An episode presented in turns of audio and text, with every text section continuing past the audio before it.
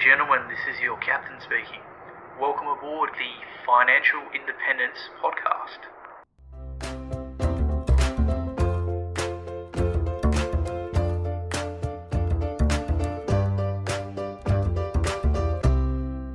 G'day, and welcome to another episode of Captain Fi, the Financial Independence podcast, where I open the cockpit to some of the best and brightest in personal finance, as well as those who have reached or are on their way to financial independence. Before we get started, remember nothing said here is financial advice, and you should always do your own independent research before making any financial choices. With that being said, I hope you enjoy the episode and learn something new.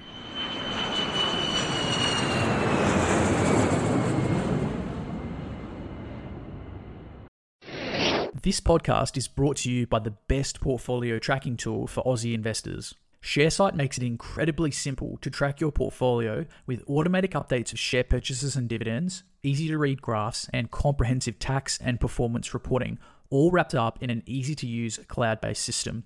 For users with fewer than 10 holdings, it is completely free, and I even used the free version for years head over to captainfi.com forward slash sharesight dash review to see if Sharesight is for you.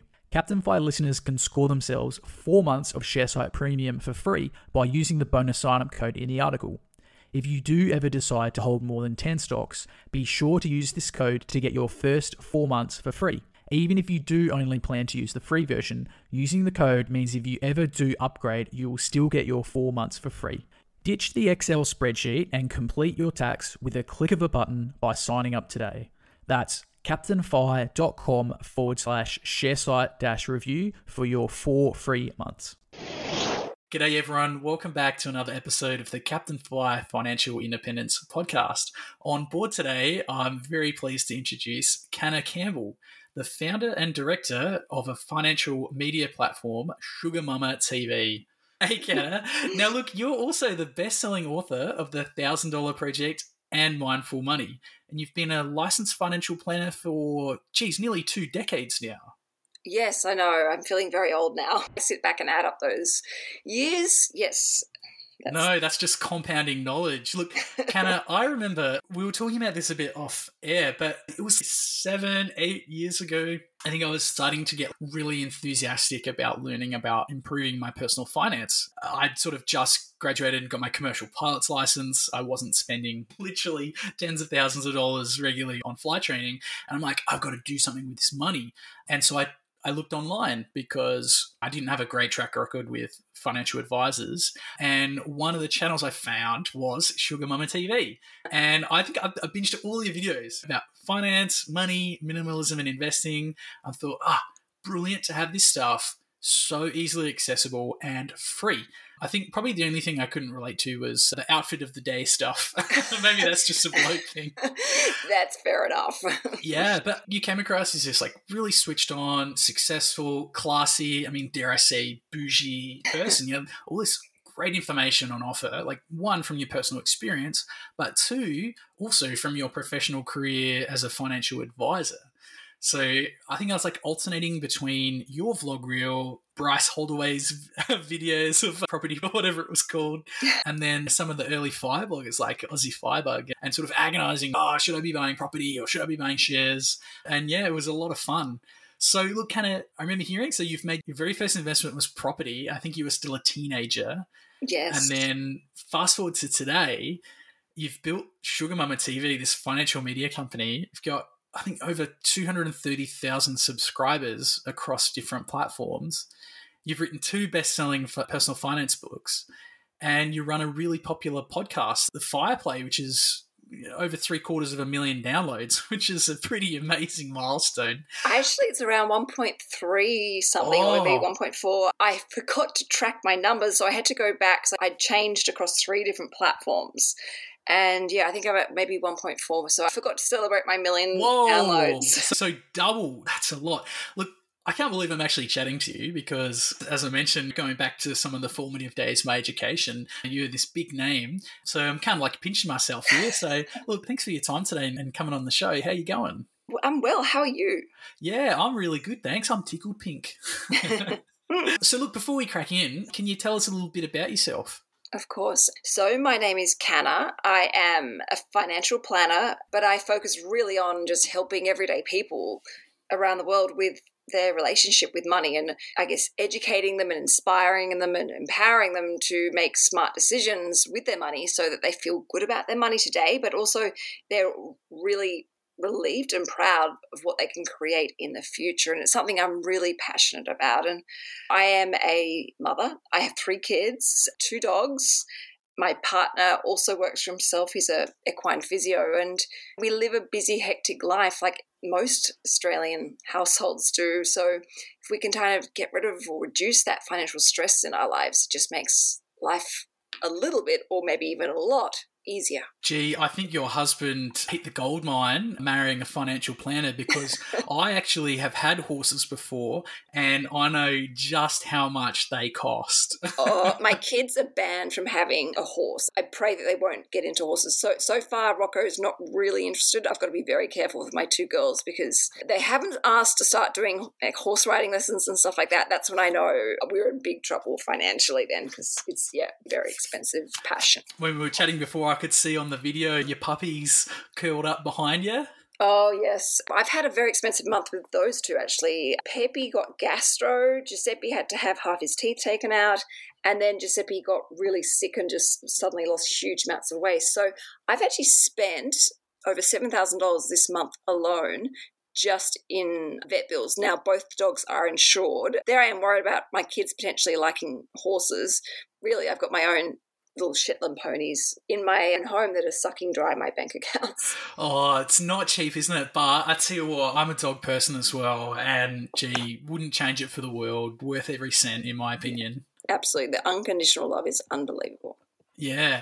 Now, Canna, who better to answer this question, right? Because your podcast, The FirePlay, literally talking about fire. So, I mean, you've been creating videos, writing for a long time, and obviously nearly two decades in the financial services industry. So, you've probably seen a lot of fads come and go, right? But the fire movement, it's kind of exploded. And we can see the concept kind of means different things to different people, in that not everyone wants to retire, but we do all need to reach financial independence. Like by definition, if we want to stop working, maybe not if you're happy to die as soon as you finish work. And the point was hammered home because I've interviewed a few people and some of them get really fired up, pun intended, about using the word early retirement. In particularly, a lot of them hate it. So I'm really interested to see what does financial independence mean to you? To me, financial independence is about having the choice to work if and when and where because I want to, not because of a financial responsibility on my shoulders or lingering around. And for me, it's very much about having enough passive income that more than covers my living expenses. So if I do want to work, it's for my own personal growth and development and intellectual stimulation and satisfaction.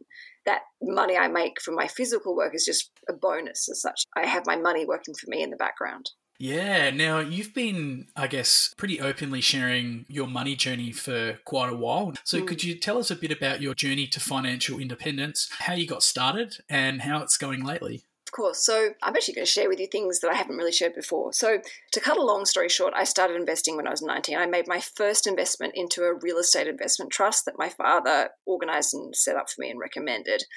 And that was the start of my journey. And getting that dividend check was my as cheesy as it is, that aha moment where I realized that's what I want to do. So I never stopped investing from that point on. And I think I saved for about six years to buy my first apartment. And I have just been accumulating in bursts and spurts, whether it be shares, whether it be property, whether it be any particular asset, but they're all sort of high growth assets, two dimensional in that they grow in value from a capital growth point of view, and they also pay a, an income stream through rent or through dividends. So I've literally not stopped and I'm very open and honest with everyone. I have this thing called a mindful money number. So my fire strategy is not the same as what a lot of people do who use that 4% rule because I never want my money to run out. I have no intention to ever eat in my assets. So my fire strategy is to buy and build and invest a portfolio that pays me a growing passive income with it where it never touches the capital. So I never want to eat into my assets. And I have this goal. It's called it's my book, Mindful Money. So it's all about building that number. So my number is two hundred thousand dollars a year. So I am actively accumulating assets through various different strategies that will pay me a passive income of $200,000 a year. And I've never stopped. And I've had to make changes and had to sell things along the way and rejig things.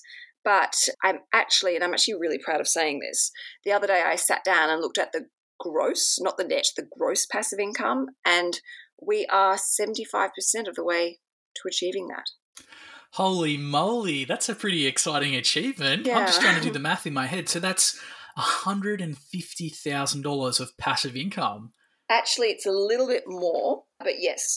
And full disclosure, that is the gross figure because I do use gearing strategies and debt recycling strategies.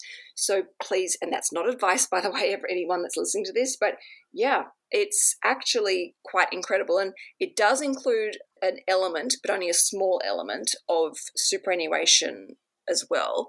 But watching that grow, and this is why I'm so passionate about financial education and understanding two dimensional assets and investing intelligently for your long term needs rather than instant gratification. It's really satisfying seeing that number because when we hit that number, I can start actually, if I want to, either start paying off that debt that's helped build these assets or I can just keep going and alter our number and change it. So I've got so many different options when we hit that number, and we're so close to hitting that number. But I will also share with you, whilst I have gearing behind the scenes, it's always been set up so it's cash flow positive.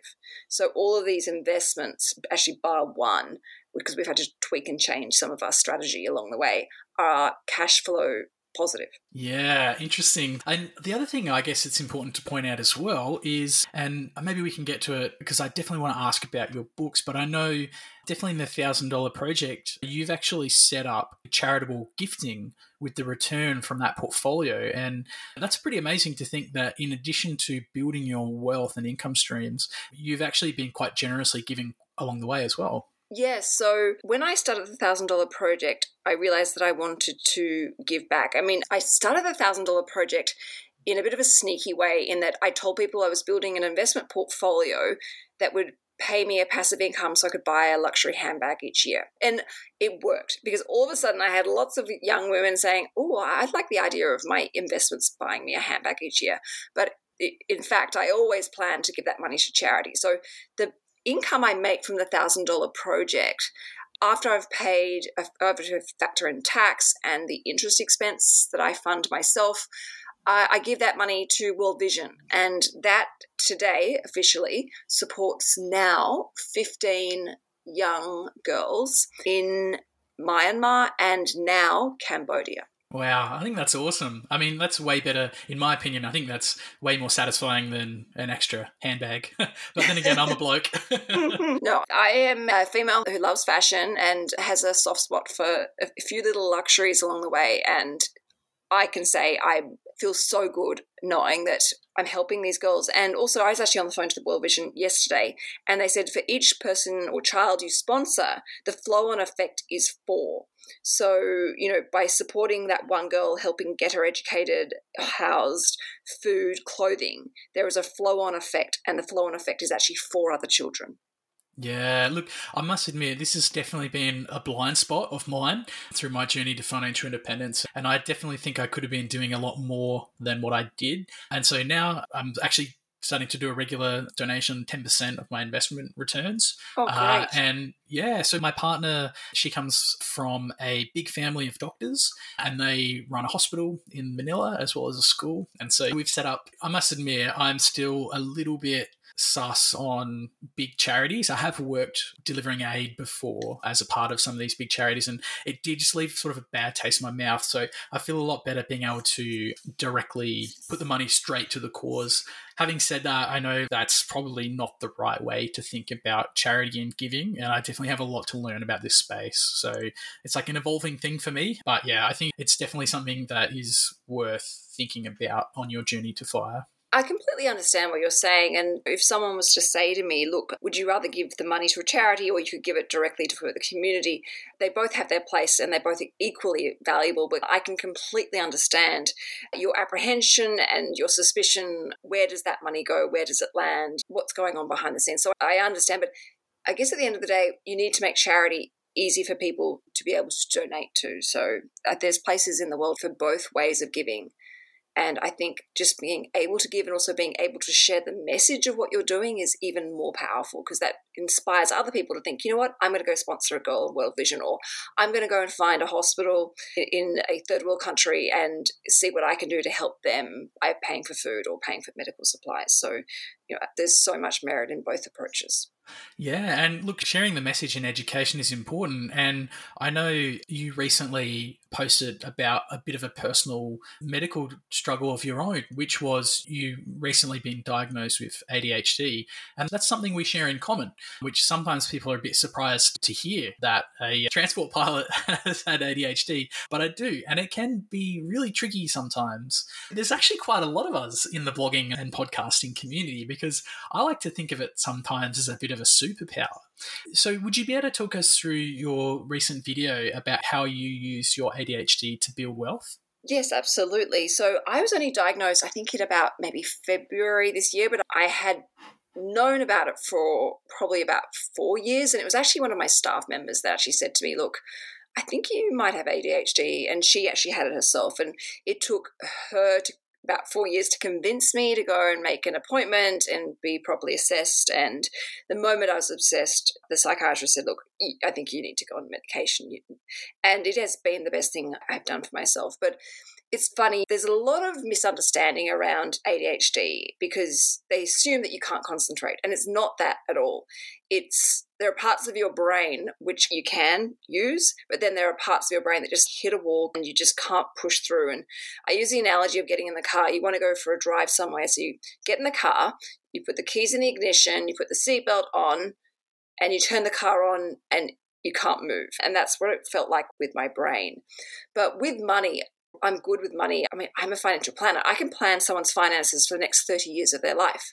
But if you ask me to go and book a restaurant, or you go and ask me to book a holiday, or plan a kid's party, I just simply can't. And what I've learned, and I think I just did this intuitively, and also I think being influenced by my love and passion of minimalism, is I keep my finances very simple.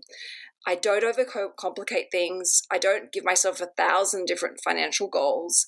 I have one superannuation account. I have one life insurance policy, one TPD policy, one income protection policy, one trauma policy. I have the number of bank accounts that I need. I don't have all of these, like my cult work colleague Michael Thompson from How Do They Afford That? He has 17 bank accounts. That would just send me into a tailspin. Whoa, okay, that's giving me anxiety. Just, I know, just as a thought, yeah. So, and I have them all my bank accounts for my personal affairs and our family financial affairs are with the one banking institution. So, I can see exactly where I stand financially in the one screen. I'm not logging in and out of different apps, having to wait for money to be transferred overnight if it's not Osko. And yeah, it's just easy. I know where I stand. I know what I'm working towards. I've got great clarity and purpose and direction. And I've really comes down to just keeping it really simple and not trying to reinvent the wheel because I know that if I do that, my ADHD will win and overturn me, and that's when I drop the ball. So I think keeping things simple and having less in your life is a very powerful approach especially yes. with ADHD. Yeah, keeping it simple and minimalism. I, I love those concepts. And I think as well, even I like to think of myself as a minimalist, but my house, like I'm not like a Zen monk by any stretch of the imagination. We have stuff. We do have multiple uh, accounts and stuff, but we also try and follow that philosophy of keeping it simple.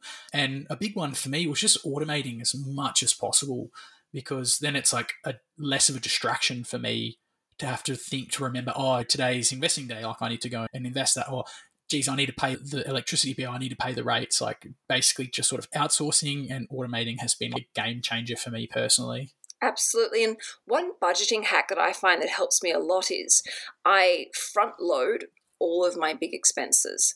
So I get paid on the first of every month. So I will try and make sure that I have all uh, direct debits or I have or the bills that I have to pay that I pay them actually up front at the start of the pay cycle. So I've got all the heavy lifting out of the way.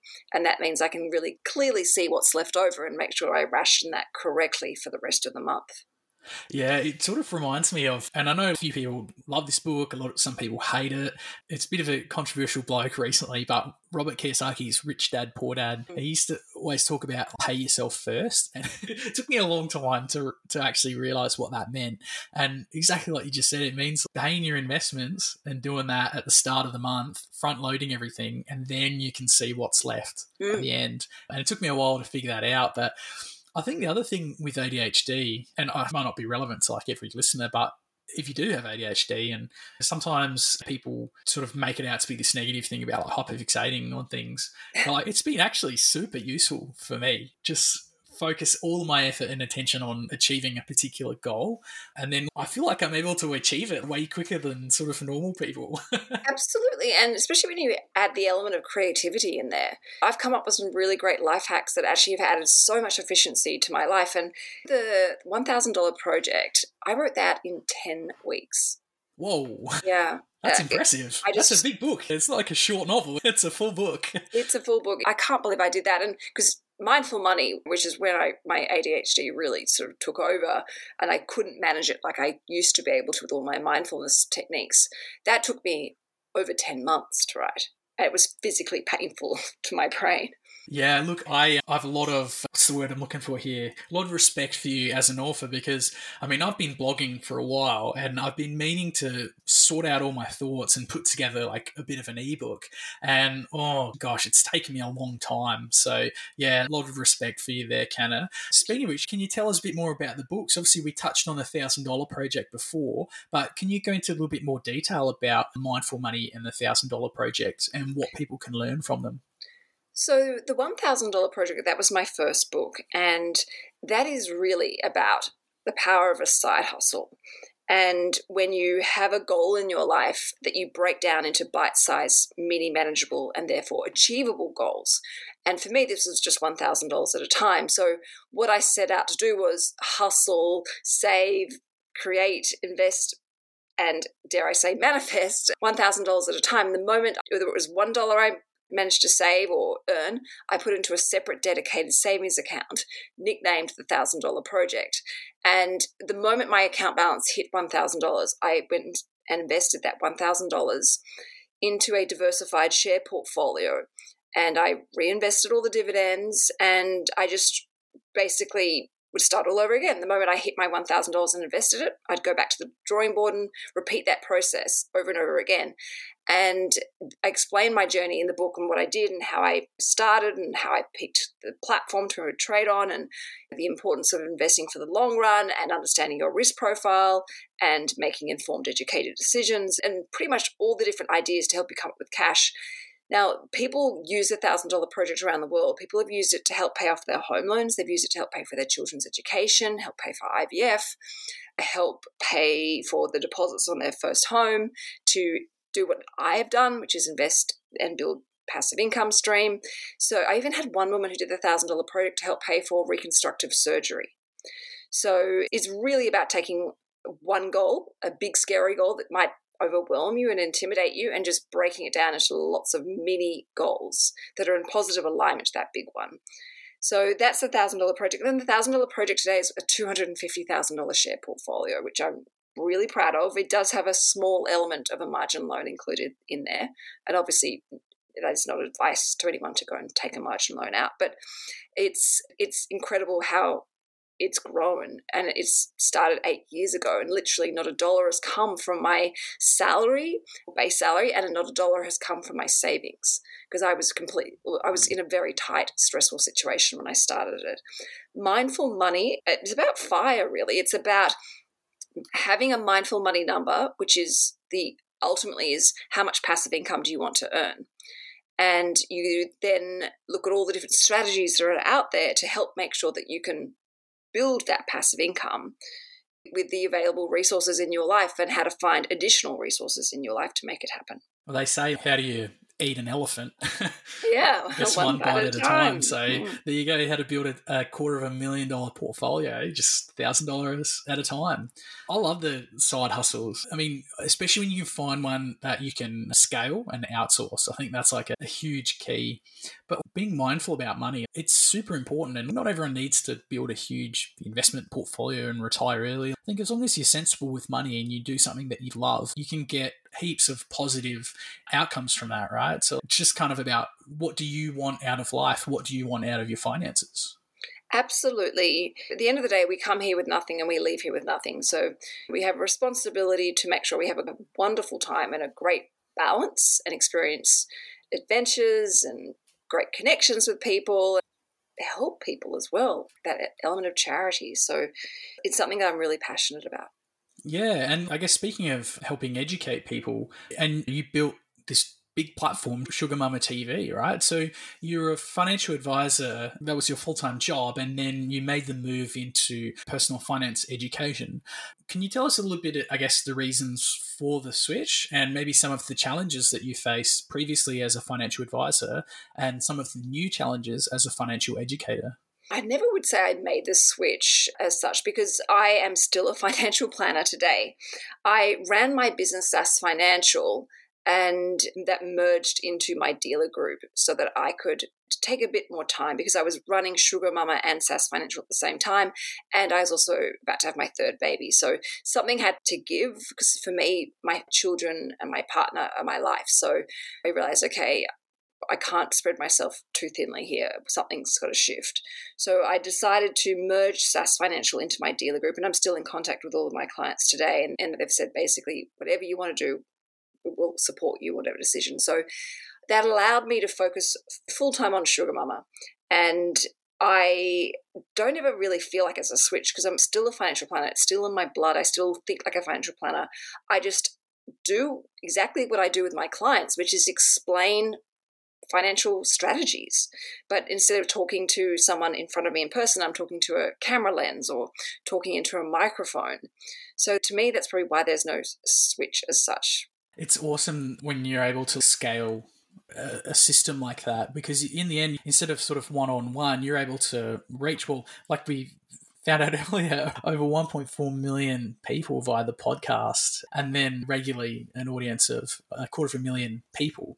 That's pretty powerful, right? That's a huge platform to promote financial well-being.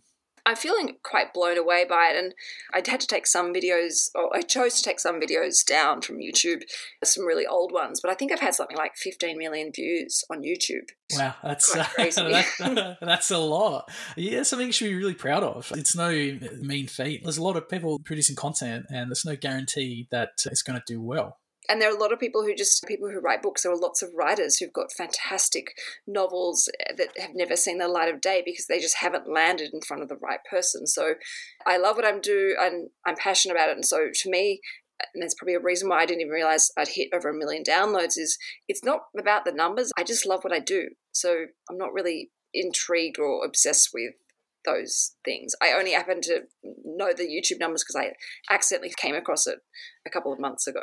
Yeah, and I guess that it's a perfect example of people talk about, oh, I want to fire, like I want to retire early. And then people say, well, okay, you got to retire to something, not retire from something. And then mm. so a lot of people say, well, why don't you just build a life that you don't need to retire from?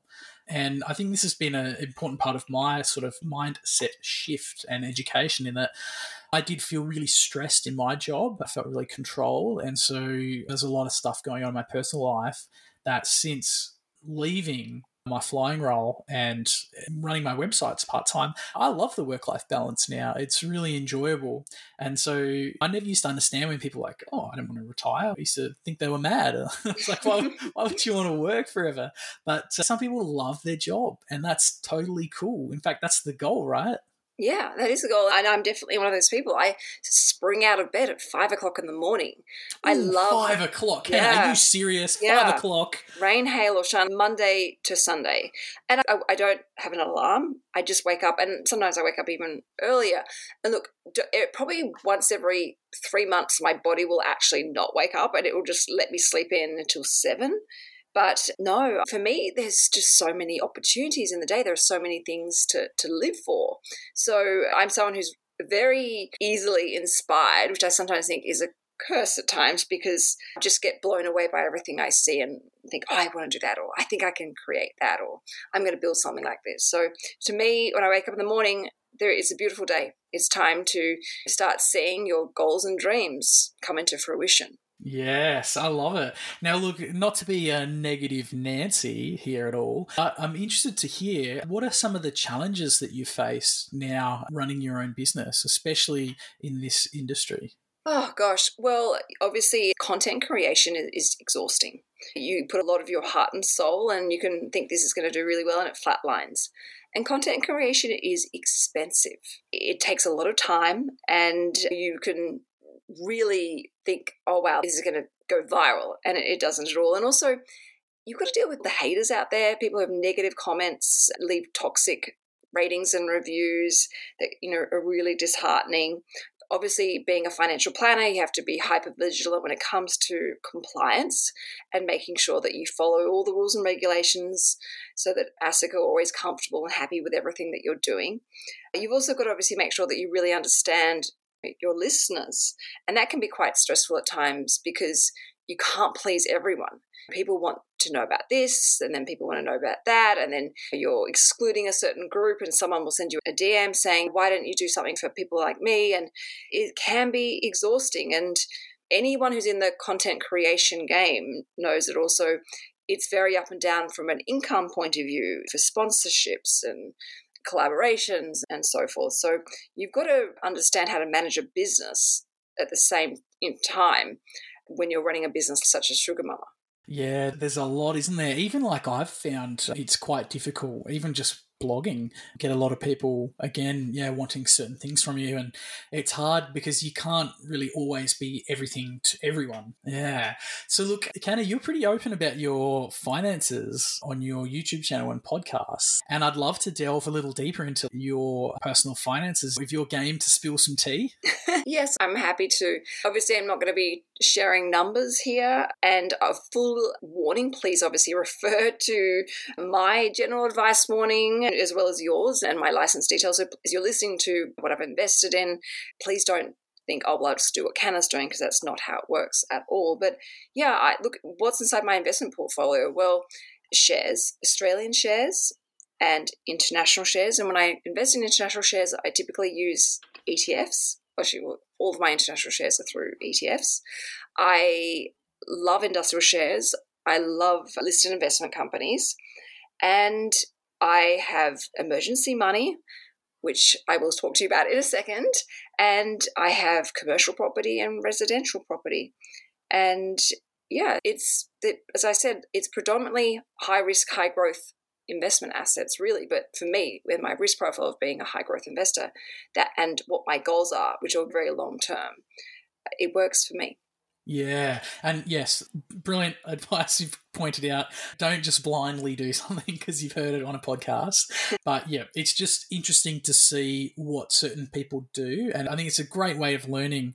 Is that we can understand, oh, what's Canna doing, or why is she doing it? And I think hit the nail on the head there. It all comes down to your risk tolerance and your investing time frame. Yeah. But look, what I'll do is I'll try and do it in a somewhat logical sequence. So I guess starting out with income. So obviously you have multiple sources of income and you love the side hustles, which sometimes grow into a full on business. But could you tell us a bit more about your streams of income?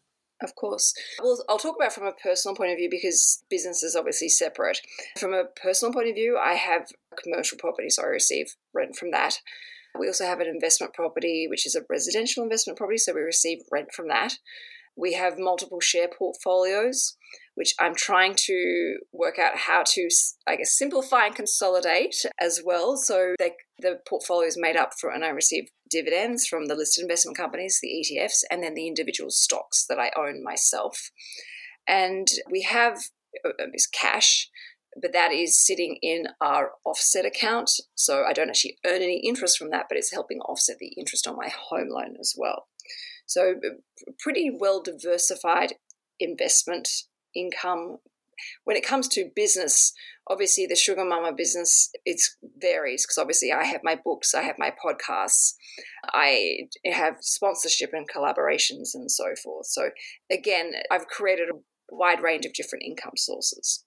Wow. So I'm just trying to keep track here, and I think I almost ran out of fingers to count. So that's over 10 different income streams. So that's awesome. And I think the takeaway there for people listening is that people that are good with money, people who want to build wealth, is they're often looking to build multiple streams of income for diversification, also working on building the amount of income within those streams. So, yeah, that's pretty impressive. And essentially, what was a side hustle has now grown to become a full on business through Sugar Mamma TV, which is bloody fantastic. Thank you. Now, Canna, the flip side to income is obviously expenses. Now, you've mentioned you've had some pretty big bills lately with the pups. You've got a big family, three kids, and you're Sydney based. Is that correct? Mm, yeah.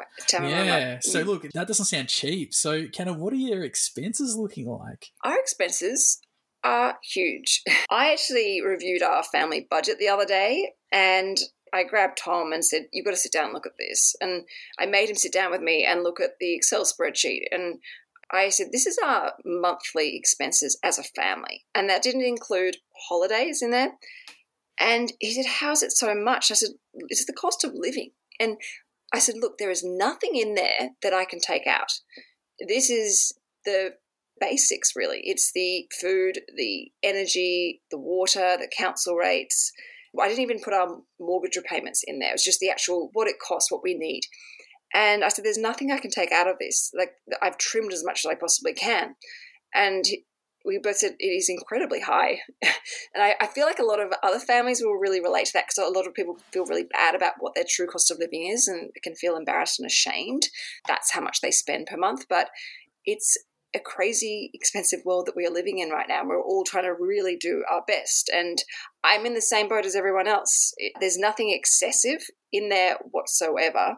And it very quickly adds up to be a large amount of money. Yeah, look, I mean, I definitely come from a huge point of privilege in that I had quite a good salary and I also had no kids. So I didn't really have a lot of expenses. So it was pretty easy for me to save and invest. But when you start looking at larger families and mm. people with different circumstances and other responsibilities, maybe blended families, multi generation families, it can be bloody hard. And I was just reading as well because one of the things I want to do is start a family. And I was looking into the costs of children and jeebus, childcare. childcare. Oh my god! Oh my gosh! Childcare is more expensive than our food. Yeah, and wow. it is uh, our mortgage repayment is the biggest expense, followed by childcare. And Tom's family live in the country. We have no family locally. So if we want to go out for dinner, it's at least $150 in babysitting because we have three kids. And normally, if you have more than two, they tend to bump up their rate. And that's often cash payment. So before you've actually walked out the door, that's how much you're up for in babysitting. And a lot of babysitters will say, look, I'm not going to come over just to babysit for two hours. I have a four hour minimum. And it's expensive. And then you've got to obviously pay for the food. And if you want to have a bottle of wine and perhaps you'd ever want to drink and drive, you'd get a cab or an Uber. It's a very expensive date night. So we don't really do that often. My son's in school. I have a nanny who helps me out three days a week because I work for myself. And my daughter goes to daycare one day a week. And they, it just blows my mind as to how much it costs. Wow. Well, all I'm thinking is, geez, it's a bloody good thing that you sorted out your financial foundations early and that you've got your investments and passive income that can really help to offset this cost of living I'm so glad I invested. I'm so glad I was disciplined with my money and I did all the hard work back now because I wouldn't be where I am today if it wasn't for those sacrifices and dedication. Yeah, well done. I think that's a testament to, I guess, your hard work and your intelligence and forward planning. So, bloody well done. Because imagine trying to get ahead now would be bloody difficult. It's a lot harder. Um, and another way that manifests is getting an emergency fund started. If you don't have an emergency fund, it can be financially devastating and it can be really hard to build one, especially when your expenses are so high compared to your income. So, just on emergency funds, what's your take on it and how much cash do you keep? Do you keep as a, a multiple of your living expenses, or how do you work out what's enough for you personally? Well, great question because I think a lot of people think, oh, yes, I have emergency money, but the problem is they don't actually have the right amount of emergency money for their situation. So there's no magical formula. What I say is look at your individual situation and think about what could realistically, and not that we want to manifest this, but what is a real risk for you and what is the cost of those risks? So, for, in my situation, well, I work for myself, so I don't have any annual leave or sick leave to fall back on. I have three children, I have dogs.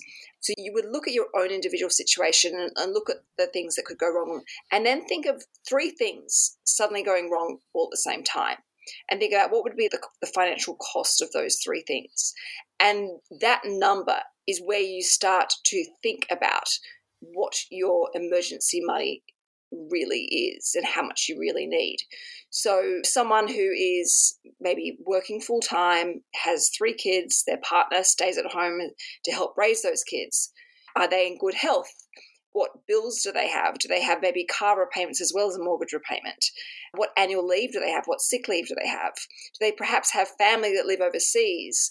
and might have a health condition where they may have to suddenly drop everything and fly to that country. So they need to factor in airfare, accommodation, spending money, time out of work where they may be eating up their annual leave or don't have any annual leave, so they have to have even more emergency money. You've really got to look internally to your situation and what those risks are. And someone who's, say, 22 has the luxury of living at home, has a full time job, is not going to need the same emergency money number that I'm going to need. And I had my annual challenge of Frugal February, and we had huge damage exposed to the house that originally the insurance company were going to cover. And we had this claim with insurance. It was sitting there for six months. And at the very end, they turned around and said, actually, this is not insurable. And they found a, a loophole in the policy details. And all of a sudden, we had to pay for the damage. And it was excessively expensive. And you know, to the point where we had a scaffolding inside our house. Like that's how bad this water damage was. So that wiped all of our emergency money and extra savings we had set aside. So it made me realize okay, that emergency money number needs to be a lot bigger. And we're in the process of rebuilding our emergency money as quickly as possible. And I don't want to share the exact number because I don't want someone to think, well, if Canna has that much as emergency money, I need the same. But it's a six figure emergency money that we need as a family. Wow. Yeah. Look, thanks for sharing that because yeah, I remember when you posted about that and how stressful these things can really build up. Mm. And I think a really important thing that you mentioned is what if those three things happen all at once? Yeah. And I must say, I've sort of been publishing my journey and I publish my financials, and I worry that perhaps people may have been a bit lax because I never really typically kept a lot of money because I had a, a, very stable job. I had oodles and oodles of annual leave. I had insurances up the wazoo, and I didn't have a lot of liabilities. So I tended to keep a very small amount of cash. In fact, I mean, not that long ago, I think I ran out of money. Like, it was only kept a couple of thousand bucks. Oh. Uh, and yeah, and so my mindset has completely changed now since leaving full time work. And yeah, I'm keeping sometimes nearly two years worth of expenses in cash. And for me, that's, well, I mean, I'm spending about 30 $35,000 a year. So, yeah, uh, it's not six figures, but it's getting up there. It definitely is. And the thing is, it, it helps you sleep better at night. As I said, we live in a stressful world, a fast paced world. We've got so much pressure and stress and responsibilities on our shoulder. If we can take control of our money, that helps alleviate that stress. And part of taking control is having emergency money. And the thing is, when an emergency happens, and no one's immune from emergencies, at least it doesn't completely knock you off your feet where you have to start all over again. Or even worse, you have to start selling things off at a fire sale price. So, you know, you're actually then two steps back. The whole point about emergency money is you can get back on your feet again quickly and easily, and then obviously replenish those emergency money supplies. Yep and you don't have to resort to debt as well. Exactly. Um, that's not to say if you have debt that it's a horrible thing, you're a bad person. Sometimes that's what happens. Sometimes um, it's a necessary part of life. It's also what debt sometimes creates opportunity. Buying a home, you have to take on debt to be able to buy that home, but hopefully that home can grow in value and can be used as, as a resource to help grow your wealth even further. The toxic debt is the credit card debt, the personal loans, the car loans that are not used for work or for business or income producing. We'll get back to the show in a moment, but for now, I want to ask you a question. Do you have a side hustle? And if you do, is it scalable? My side hustle is building and running websites, a form of digital real estate. Now, it might sound tricky to make money online, but really, they're just small online businesses that have low overheads, high margins, and which you can easily scale by outsourcing. If you've ever read The 4 Hour Workweek by Tim Ferriss, then you're on the right track. What I love about websites is just like my investments, they're working 24 7 to make me richer and I can put as much or as little effort into running them as I like. I can pay a writer to produce a piece of evergreen content, which is then edited and posted by a virtual assistant, and then it can be viewed potentially millions of times and easily updated by my editors over the years to remain relevant. If you want to learn more about this lucrative side hustle and retraining for the digital workforce revolution, then check out my article about making money online and read my review of the eBusiness Institute and their online self paced courses.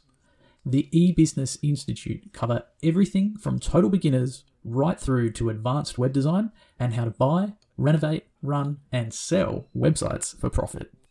As a graduate of the eBusiness Institute, I can't thank Matt and Liz enough for the valuable web skills I've developed, and now I can enjoy growing my portfolio of websites for semi passive income. Captain FI listeners can register for free access to some of their resources by following the link in the eBusiness Institute review article on captainfi.com. So, what are you waiting for? Start learning how to build a portfolio of digital real estate and use websites to make money today.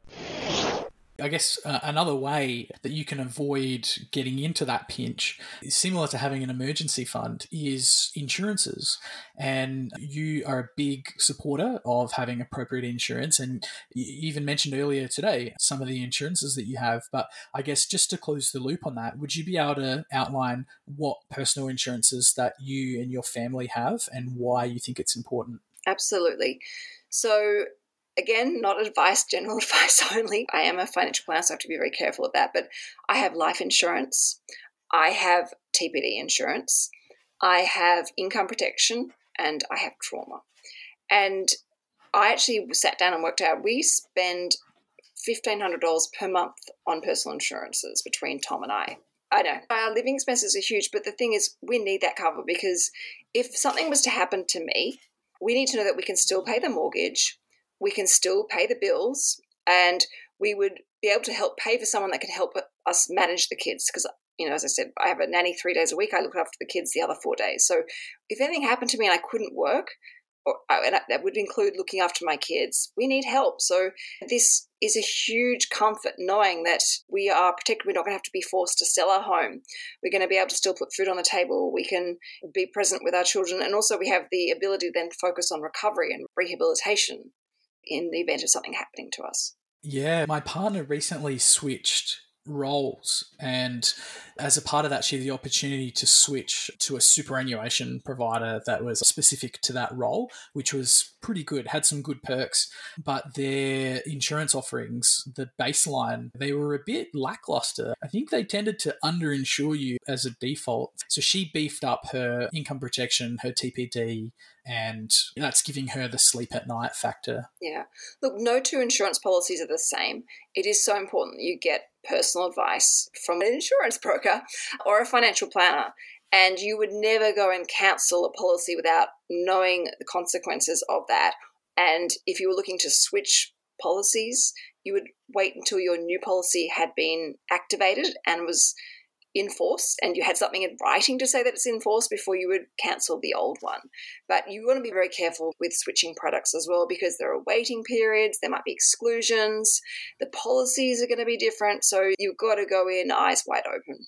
This is It's giving me anxiety just talking about this. No, it's a good point though. Talk to a specialist. So I interviewed Catherine Hayes, and she's a an insurance specialist. Really cool lady. Actually, has ADHD as well, Oh, and wow. is fairly open about it. So there you go. There's another one. She came on the pod, and there was there's so much to it. And so if it's not something I think you can tackle, and look, I consider myself a pretty switched on guy, right? I used to fly multi million dollar aircraft and was an engineer and yet I feel so overwhelmed when it comes to reading the fine print and understanding how these policies work. In fact, I'd almost feel like I would not take out a policy, cut my nose off to spite my face just because it's so complex. Look, and that's why you go and see an insurance broker or a financial planner because that's their specialty and they can help you work out what is the right policy for you. So you're not paying for something you don't need and you then can beef up the features of the policy that are really important to your situation. Okay, so we've covered income, expenses, emergency funds, insurance, and we've already talked about your investments. So, well, there's only two more on here. So, one of them is do you have a target savings rate? So, are you trying to achieve a particular percentage of your income or a particular amount per month that you're trying to save and invest? No. So at the moment, we had a bit of a change because we decided to move house, and it was sort of a very out of the blue, unexpected decision. So we have a mortgage now. So basically, what we do is all of our income goes into the one account, a joint account, and we have our family expenses that come out and our individual, I guess, sanity money for Tom and I and then everything goes towards the mortgage that is left over. So we're trying to maximize our mortgage repayments so we can reduce the non-deductible debt in our life and own our home outright as quickly as possible. So I don't believe in percentages that you should save 20% of your income and live off 30%. I feel like you start pigeonholing people and your expectations and it can lead to disappointment because everyone's in different stages of their life. And if you said to me, I had to save 20% and live off 50% and invest 30%, it's that's just not going to work and I'll, I won't bother paying attention to my finances. So you do the best you can do for you and you have goals that you actively work on and you tweak and evolve it as your situation changes. You might get a pay rise, you might get a promotion, or your living expenses may change because you have a child, or you may inherit some money, or you may have decided to go back to university and educate yourself and invest in education for yourself. So, yeah, I don't believe about aggressive percentages and rules. And for us, it's about restocking our emergency money through our offset account right now and making as many extra repayments as possible on our home loan. Yeah, I like it. Keeping it simple. Keeping it simple is good. And keeping it fluid as well. Yeah. I never try and box myself in the corner. Yeah. And that's probably something that I kind of took a little bit overboard. Having said, for some people, saving can be easier than for others. For a lot of us in the fire community, particularly like high paid people in tech or professional careers with no, no kids or other responsibilities, it's sort of, it can be pretty effortless to save. And I think I probably obsessed about this too much. And it's something I talked to a counselor about. But yeah, sort of getting into the 70, 80% savings rates. Whilst it's great to build your wealth and everything, it's not necessarily a necessity. I look back and I go, well, I'm glad I did it still. But it's maybe did contribute to a bit of an unhealthy relationship towards money. So I think I kind of like your strategy better. just not putting these really rigid rules in place and just doing the best you can and also come from a place of love. Financial well-being has an element of self-love and self-care. So you are taking care of your financial responsibilities because you want to make sure that you can live a rich, fulfilling life beyond the dollars and the figures and the numbers. So, you know, what you're talking about sounds like that your actions were driven from a place of scarcity and fear which is never a good thing. It should always come from a place of empowerment, of education, of inspiration.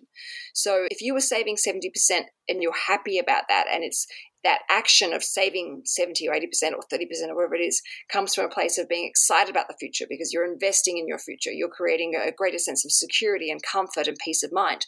That is fine and happy and, healthy. So, what I say to people is you do you. You do what is best for you.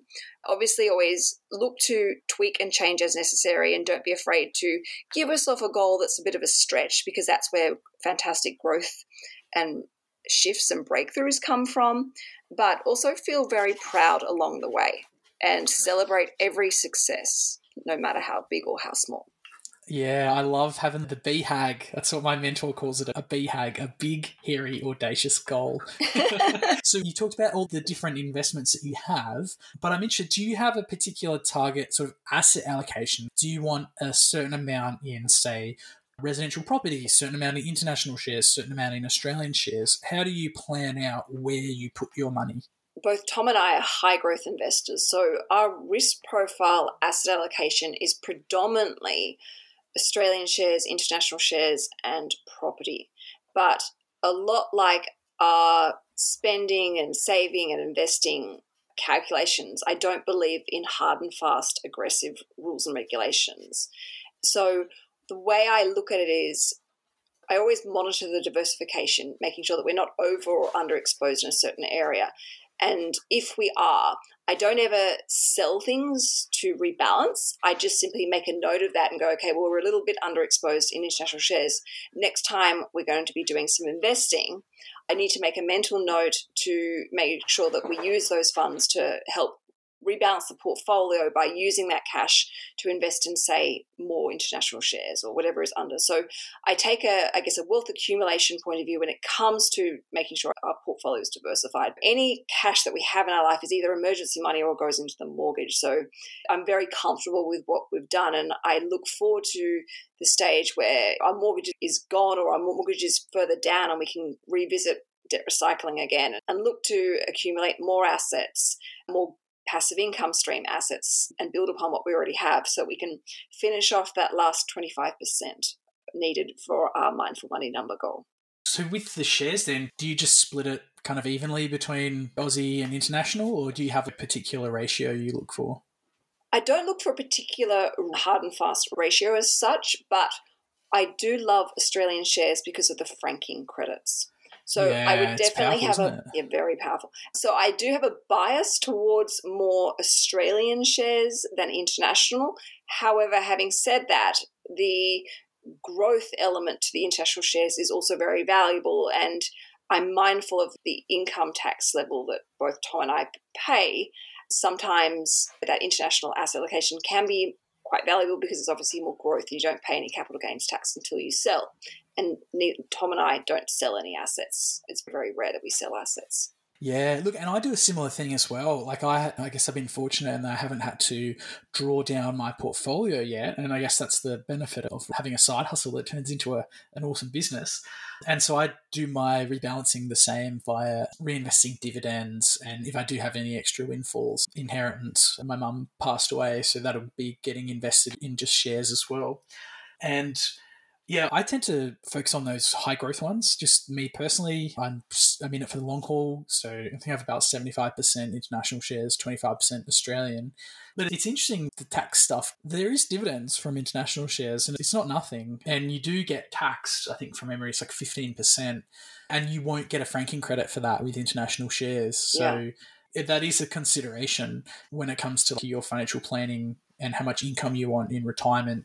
But yeah, so and the long term like, growth opportunities as well is really important because it might be a ten thousand dollars worth of shares, but and it's say four percent capital growth, say two percent income, versus the vice versa for Australians. Sometimes over the long run, if depending on what your goals are, that international exposure can be very valuable. I was just 100% Australian shares at the start of my journey. So I was really focused on building an income stream. So I was like buying listed investment companies and ETFs and even some individual shares as well. But yeah, as I sort of felt a bit more secure and built a larger portfolio, definitely for tax efficiency, I'm looking at the capital growth stuff. So my next question is about housing, but I feel like we've already covered that. So I'm going to say you are team pay off your mortgage. Oh, yes. But team keep into tax deductible debt. So for like an investment property, you'd be wanting to keep that? No, not quite. Um, not quite. So all but one of our investment loans are set up to be cash flow positive. So they actually are paying themselves off over time and that's not product advice or strategic advice to anyone out there, but because our goal is to build a growing passive income stream of $200,000 per annum, I need to make sure that I'm using the time to make sure that those loans that we have in place that have allowed us to help accumulate these investment assets and build this passive income are actually being paid off because there's no point creating this $200,000 passive income if you know it's got $200,000 worth of interest expenses as well. So we have a overall debt reduction strategy in place. The priority is obviously the non-deductible debt first, which is the mortgage. But we are also at the same time slowly and steadily chipping away at our investment loans so that all of our investments are cash flow positive and almost self funding themselves. Yeah, look, I think that's a very sensible option, and that means they'll just get more and more positively geared over time, right? Yeah. It's growing stream, and that's exactly why we're investing. Exactly, and the beauty yeah. is the moment our mortgage is paid off, that frees up our cash flow, and hopefully by then, we don't have to spend another 10 years paying off the remaining investment debt. There isn't hopefully that much investment debt left because it's been paying itself off. Because we don't yeah. ever spend our passive income, we always reinvest it or use it to help pay down the debt. Another question, which I think we probably already covered, was I was going to say, what would early retirement look like for you, if at all? And I would say it's probably if at all, because it sounds like jumping out of bed at 5 a.m., bright eyed, bushy tailed, it sounds like you love a life and you don't really want to make any big changes. I feel incredibly lucky and incredibly blessed. And I know that I'm in a privileged situation and I've been lucky in that I've been where we live in the world and the fact that we have access to everything we need. And I've had the opportunity to have an amazing education as well. So I've been very privileged and very lucky, but also I've worked my absolute backside off. Saved for six years to buy my first home. I, when I was at university, I had two jobs. And whilst I was at university with two jobs, I also started studying and doing my advanced diploma in financial planning. So I, am someone who's worked incredibly hard, and I've had sacrifices along the way. When my friends were backpacking around Europe, I was working, and I there are some sacrifices I regret, such as those, and I regret not living overseas. But these are all things that I can actually uh, look at and afford to do now because I put my priorities slightly differently. And if I was to win $100 million tomorrow, I would still be doing exactly what I'm doing today because I'm passionate about helping people build financial freedom and harmony in their lives. That's bloody awesome. Build a life you don't have to retire from. I love it. Exactly. enough said. So, look, Canna, you've got a lot of really good knowledge and information. And uh, I guess one of the awesome things we can do on our money journeys is to look to the people that are successful, look to the people that we want to achieve similar things that they've achieved so we can copy them. And especially when it comes to educating about your finances. So, with that in mind, do you have any favorite resources that you've used that you could share with us? Perhaps you've got some favorite books, blogs, podcasts, or websites? Absolutely. So, there is a book called Motivated Money by Peter Thornhill, and it is an absolutely brilliant book. It's really thought provoking, but is also backed up with hard facts. And I highly recommend that Motivated Money by Peter Thornhill to anyone who's thinking of starting to invest and wants to learn more about the Australian share market. I think Rich Dad Poor Dad is brilliant. It's one of the first financial books I ever read before I became a financial planner. There's also a book called Harmonic Wealth. Now, this book is very hard to get because, and I feel bad about saying this, but the I think the guy who wrote it is actually in jail for murder. So, but the book itself is very powerful because it talks about looking at wealth in a harmonious way and all the different areas in our lives that help make us wealthy, feel wealthy, like friendships and relationships and spiritual growth and development and intellectual stimulation. So it's a brilliant book.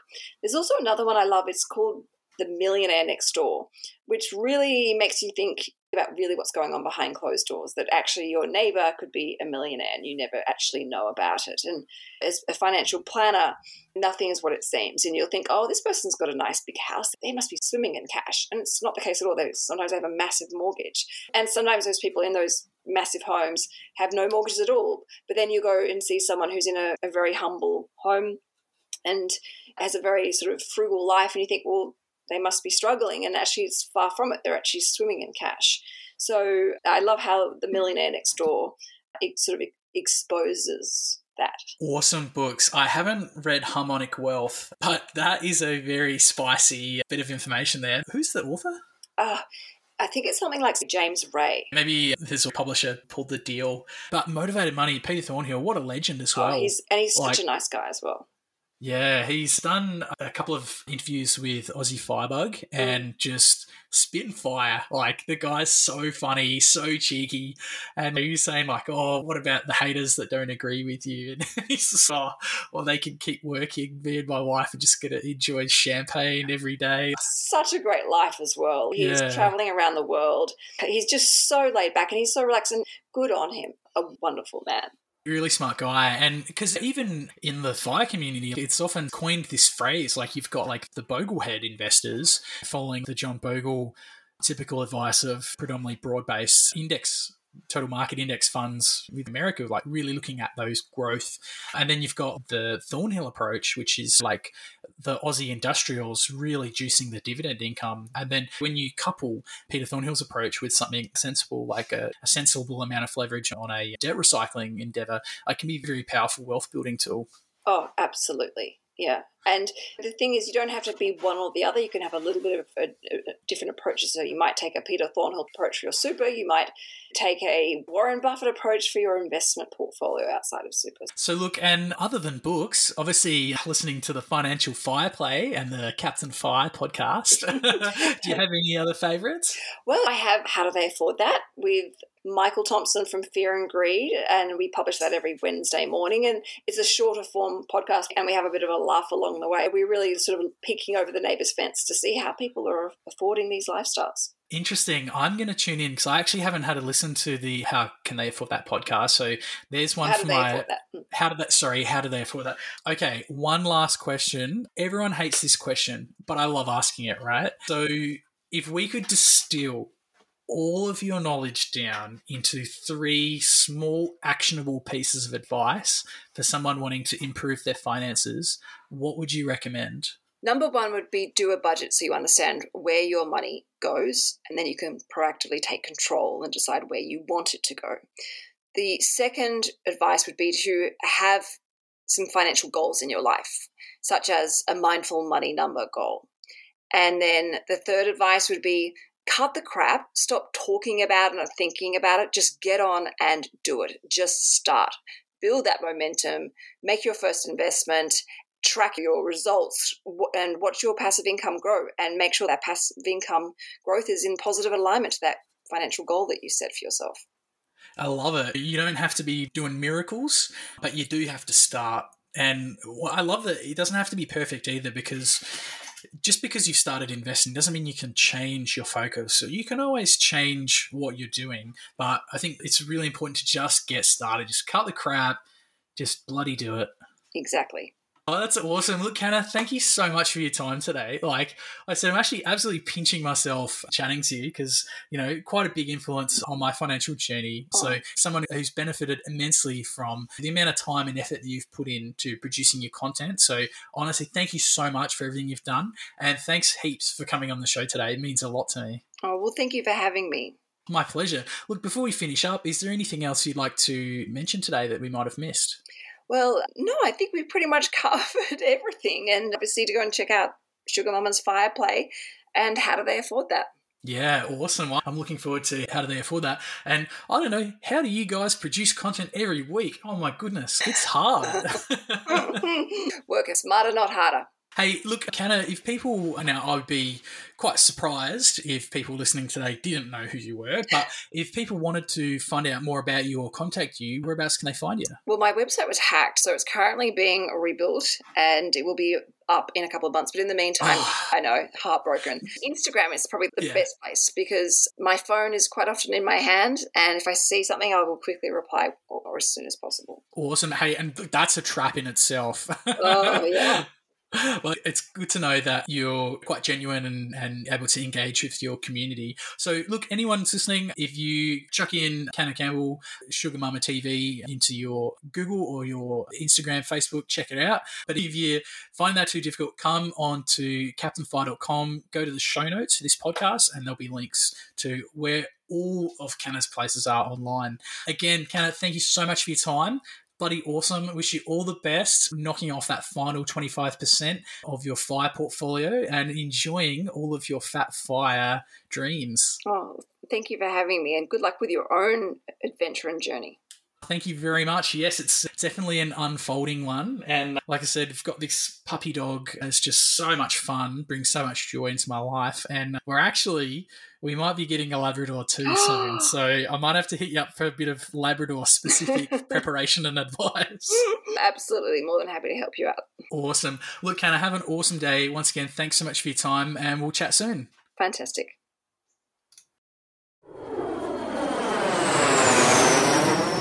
Thanks for listening to another episode of the Captain Fi Financial Independence podcast. To read the transcripts or check out the show notes, head over to www.captainfi.com for all the details.